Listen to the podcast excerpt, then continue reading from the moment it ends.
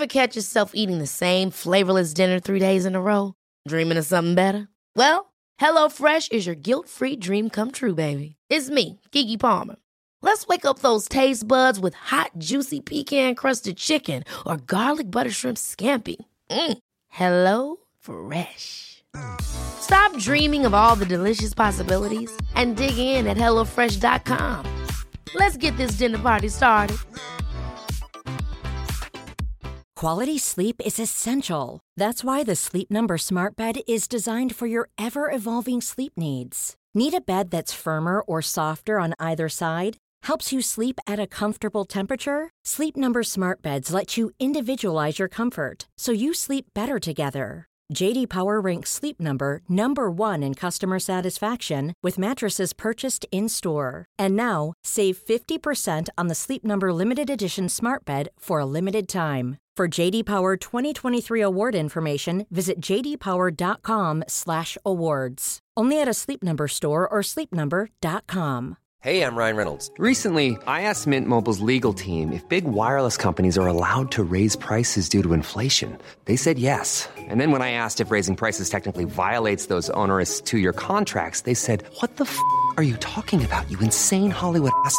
So to recap, we're cutting the price of Mint Unlimited from $30 a month to just $15 a month. Give it a try at mintmobile.com slash switch. $45 up front for three months plus taxes and fees. Promo for new customers for limited time. Unlimited more than 40 gigabytes per month. Slows. Full terms at mintmobile.com.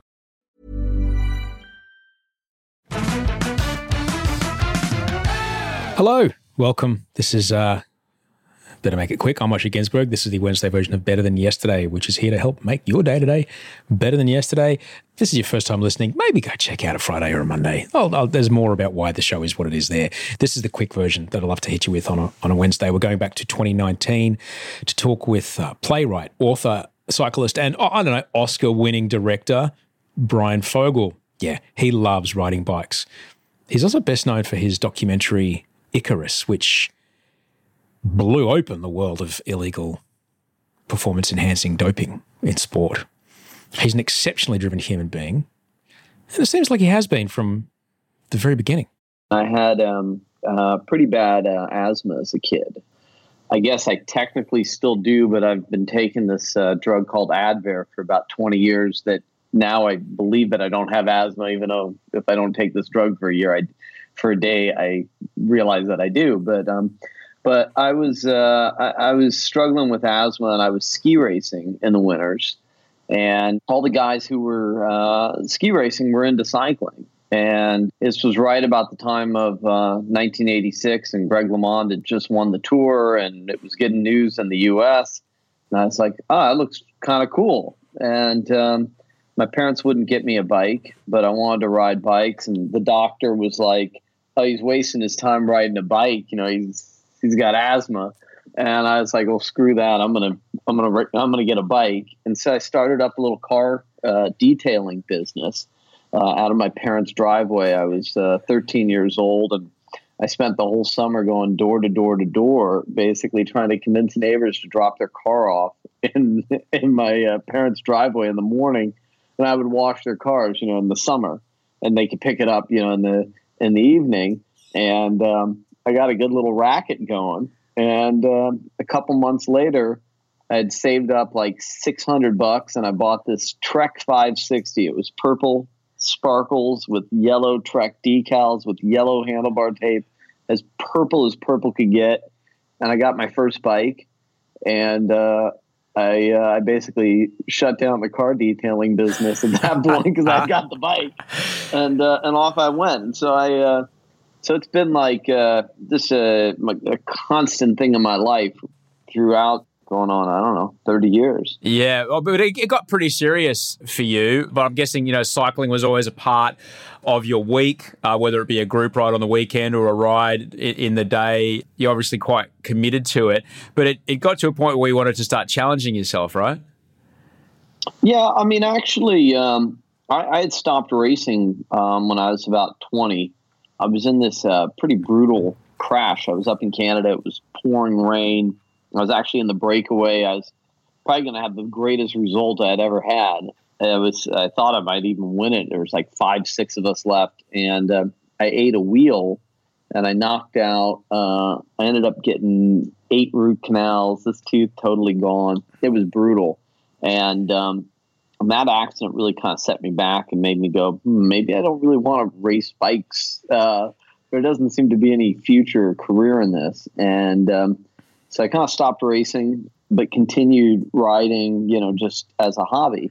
And then 2013 came along, and Lance confessed, and I was still really just riding, but not racing. I, I stopped racing. You know, I mean, uh, uh, for I think I can't remember what year I stopped racing. I stopped racing in 1991 or something. But he had he had confessed to doping, and and of course anybody who enjoys the sport was always kind of going, okay, well, what does this do? What does it not do? What's the big deal? And for a guy like me, who's ridden his whole life, I was always curious with the idea of what my potential might have been, or had I doped, could have I maybe have been a pro? What what would have it done for me? And and it seems so undefined, other than this broad term, blanket term of a doper, you know. And I'm going, okay, what does that really do? And so I, I got kind of, I guess, curious and obsessed with a the the notion of what do these drugs do? And I was and I was riding a lot, just recreationally. Um, but I had this, you know, feeling like maybe I could beat my Strava times. You know, maybe I could. What what was my potential? And at the same time, what what seemed very very clear to me was that the anti-doping system in sport, not cycling, but all of sport, um, clearly didn't work and was, in my opinion, a fraud because if the most tested athlete on the planet could get through 500 tests clean, and to this day, you know, Armstrong has never actually failed a test. So, if the most tested athlete on the planet can get through 500 tests clean, what does this mean for every sport? For you know, forget about cycling.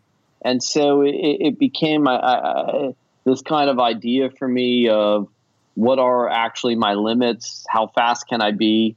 And does this anti doping system, which is doing a really good job of publicly outing and shaming people, but yet they don't seem to have any answers out as to how to actually catch people other than to get their teammates to rat rat them out in exchange for their own immunity, which is what happened in the case of Lance. So you were quite curious, obviously, that there was a time in your life when racing was quite a thing before your accident, but you're wondering, like, well, what if I was on the gear? What could I have been? Would I, you know, would I have won more breakaways? Would I have got attention of bigger teams? Would I have gone to Europe? All that kind of stuff it must have made, made you think, and it certainly I would make young athletes think, I'm sure, that there's a point when you're 18, 19, 20, and you're like, well, I can only be doing this for so long before I'm going to have to start thinking about what else I'm going to do with my career. But if I get on some stuff that can help me get better times or get better results, this right. might be- become my profession. I, I think it's certainly a, a curiosity, and I think it opens a door to that kind of discussion, which is okay, well, if you don't do it, then you're being left out.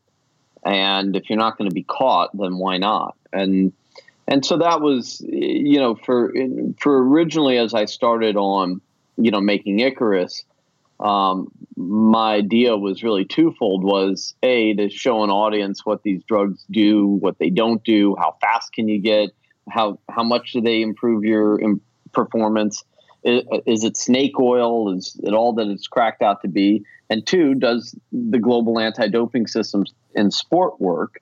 Um, and if it doesn't, okay, what what do we do or not do about it? But hypothetically, what Armstrong did, could that still be gotten away with?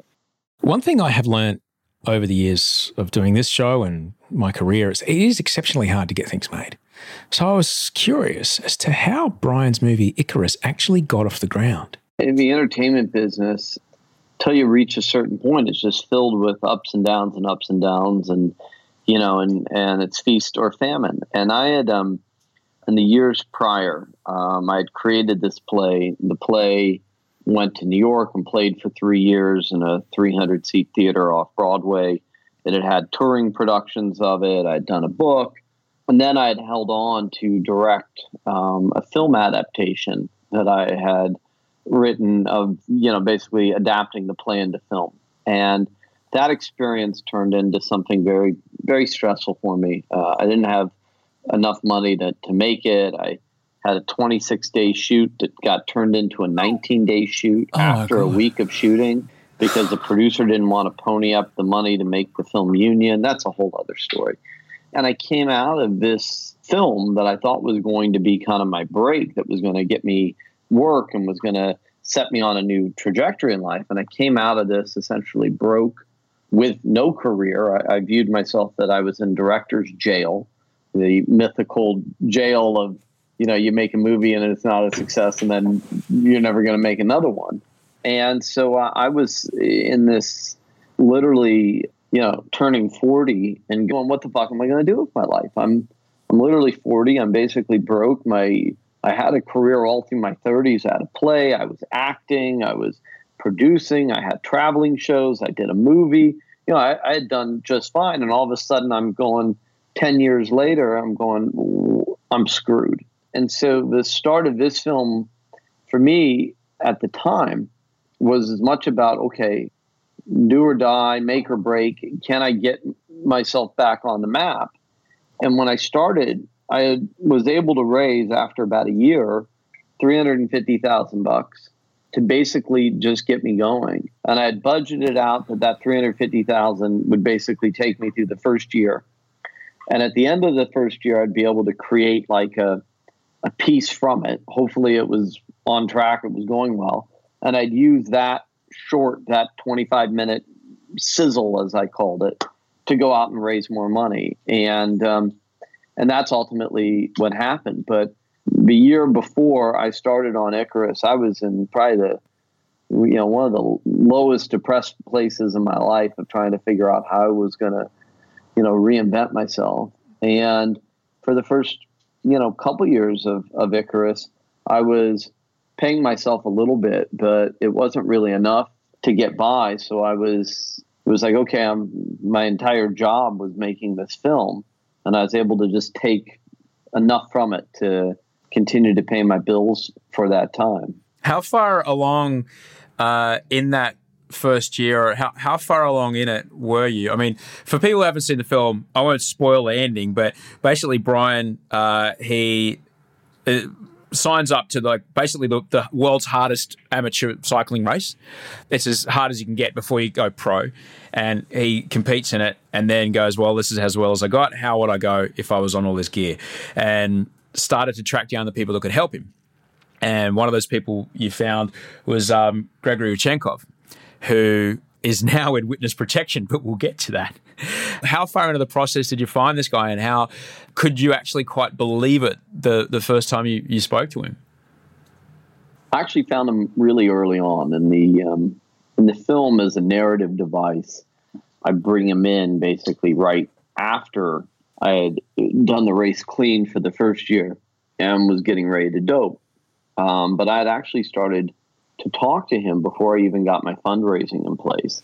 And it was actually during those Sochi Olympics that we started emailing. And so that was like February 2014. And I had reached out not with the notion initially that of would you help me dope and teach me what to do and help me test my samples and get away with it. I had reached out to him with the notion of, you know, I'm a documentary filmmaker. I had already directed the movie, and the movie that I directed, uh, Jennifer Love Hewitt starred in it, and he loved Jennifer Love Hewitt. So he's like, "Oh, you directed a movie with Jennifer Love Hewitt. This is great." So, so he was literally, uh, you know, at the time, basically uh, excited to talk to me because I had directed a movie with Jennifer Love Hewitt, and uh, and so I had I had reached out with the idea that you know, hey, I'm a documentary filmmaker, I'm a cyclist, I'm an athlete, and I'm curious of whether or not the the anti-doping system in sport uh, works, and whether or not what what Lance Armstrong did, if you could still get away with it. And he engaged with me in in emails as I go back and look at those emails. They're being sent about four o'clock Russian time, so he was like.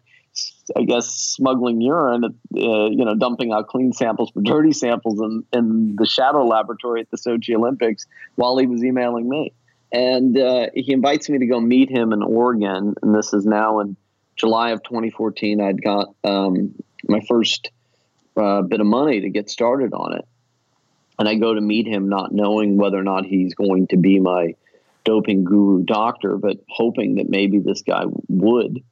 and we bond over a couple days. And long story short, he agrees to help me dope, agrees that he'll help me bring my samples in through his laboratory to test them and develop a protocol for me, which obviously is pretty shocking coming from the same guy who had just conducted all of the testing for the Sochi Olympic Games and was also conducting all the testing for all of Russia's athletes. So I was like, wow, jackpot. I think I got a movie. This this is you know, forget about anything else. I mean, this is wild. Yeah. And so uh, so off I went. Quite an amazing story. So many things just had to happen perfectly for the film to get made. It wasn't without its danger, though. It turns out, well, the Russian government actually got involved at one point. We'll hear how right after this. Ryan Reynolds here from Mint Mobile. With the price of just about everything going up during inflation, we thought we'd bring our prices down. So to help us, we brought in a reverse auctioneer, which is apparently a thing. Mint Mobile unlimited premium wireless. Have to get 30, 30, bit to get 30, bit to get 20, 20, 20, bit to get 20, 20, bit to get 15, 15, 15, 15 just 15 bucks a month. So, Give it a try at mintmobile.com slash switch. $45 upfront for three months plus taxes and fees. Promo rate for new customers for limited time. Unlimited more than 40 gigabytes per month. Slows. Full terms at mintmobile.com. Ever catch yourself eating the same flavorless dinner three days in a row? Dreaming of something better? Well, HelloFresh is your guilt free dream come true, baby. It's me, Keke Palmer. Let's wake up those taste buds with hot, juicy pecan crusted chicken or garlic butter shrimp scampi. Mm. Hello Fresh. Stop dreaming of all the delicious possibilities and dig in at HelloFresh.com. Let's get this dinner party started.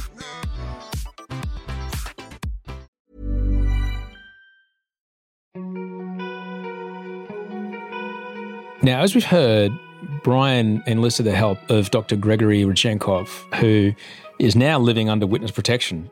Yeah, for the rest of his life.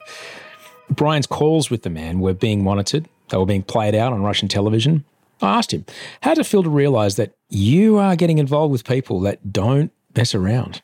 we were dealing with that reality for a while, and I think um, you know a lot of times, or maybe it's just me, but you know, you, you just get so far into something, and you're just kind of like, all right, well, I'm just in it, and and that was kind of the case of this. Like I was in something, it was so crazy. The story was so much bigger than me. It was so beyond um, myself. I, I had a, a friendship an allegiance to Gregory and um, and a true desire and commitment to bring the story forward that I, I guess you know I wasn't thinking on a daily basis or, or really focusing on anything that would um, I don't know infringe on my desire to do that in the sense of of safety. But it is certainly surreal when you understand the intelligence and surveillance capabilities of governments of countries that are able to do these kind of things where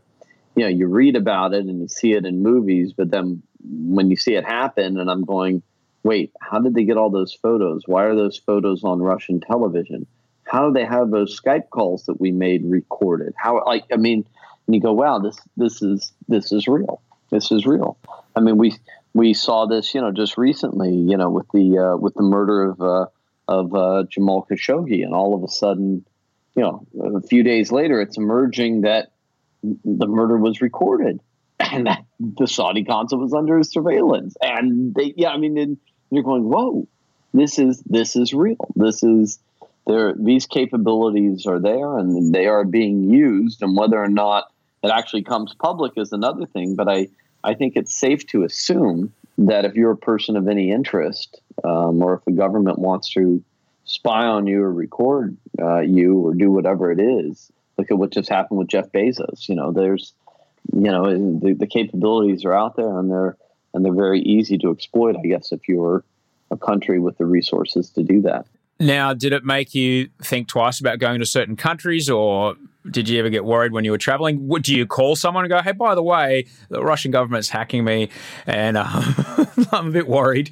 Do you have to call someone? Um, I love Russia. I, uh, needless to say, I, I, I don't have any plans to return there anytime in the near future. Um, even though you know I, I, think it's it's a great place. Moscow is an amazing city. So is St. Petersburg, and the people are awesome. But you know, I don't think I'd really want to play with that kind of fire. But on the other hand, I'm not going to stop living my life. I mean, you know, if anybody wants to get you, I guess they're going to get you, and that's just what it is. So I try not to to focus too much about that. How do you deal with not just the you know because not everyone's going to be making a, a documentary film. Um, you know, obviously you're making a new film right now. Probably you're leveling up on whatever it is you just did. How do you deal day to day with the stresses that do come with making films that have such an extraordinary impact and are whistleblowing in, in such a massive way? What do you do to keep your, head, you your know, head, head together? Well, uh, I, you know, you just you just focus on what you do. Um, when you if, if you're focused in on what you're doing, then you're able to drown out other noise. I mean, I find that same thing for myself as when I go out on a bike ride. You know, if you're you know you're focused on the road ahead, you're focused on that moment ahead, rather than thinking a hundred steps ahead.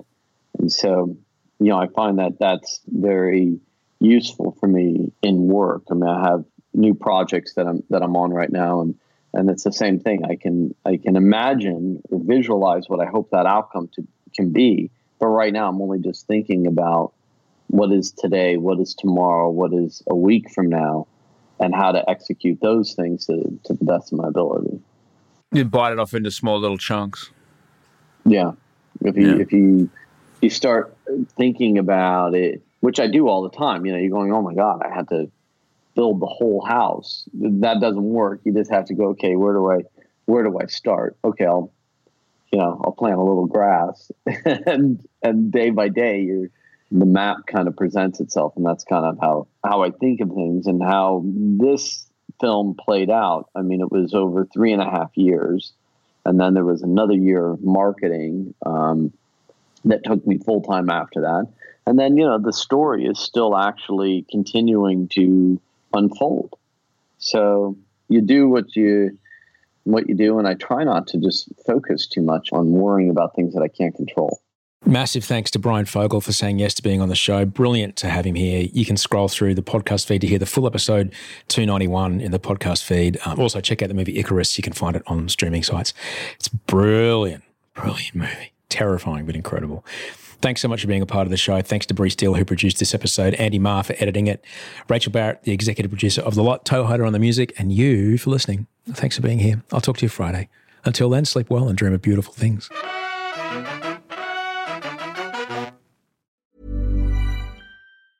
Ever catch yourself eating the same flavorless dinner three days in a row? Dreaming of something better? Well, HelloFresh is your guilt free dream come true, baby. It's me, Keke Palmer. Let's wake up those taste buds with hot, juicy pecan crusted chicken or garlic butter shrimp scampi. Mm. Hello Fresh. Stop dreaming of all the delicious possibilities and dig in at HelloFresh.com. Let's get this dinner party started. Even when we're on a budget, we still deserve nice things. Quince is a place to scoop up stunning high end goods for 50 to 80% less than similar brands. They have buttery soft cashmere sweaters starting at $50, luxurious Italian leather bags, and so much more. Plus, Quince only works with factories that use safe, ethical, and responsible manufacturing. Get the high-end goods you'll love without the high price tag with Quince. Go to quince.com/style for free shipping and 365-day returns.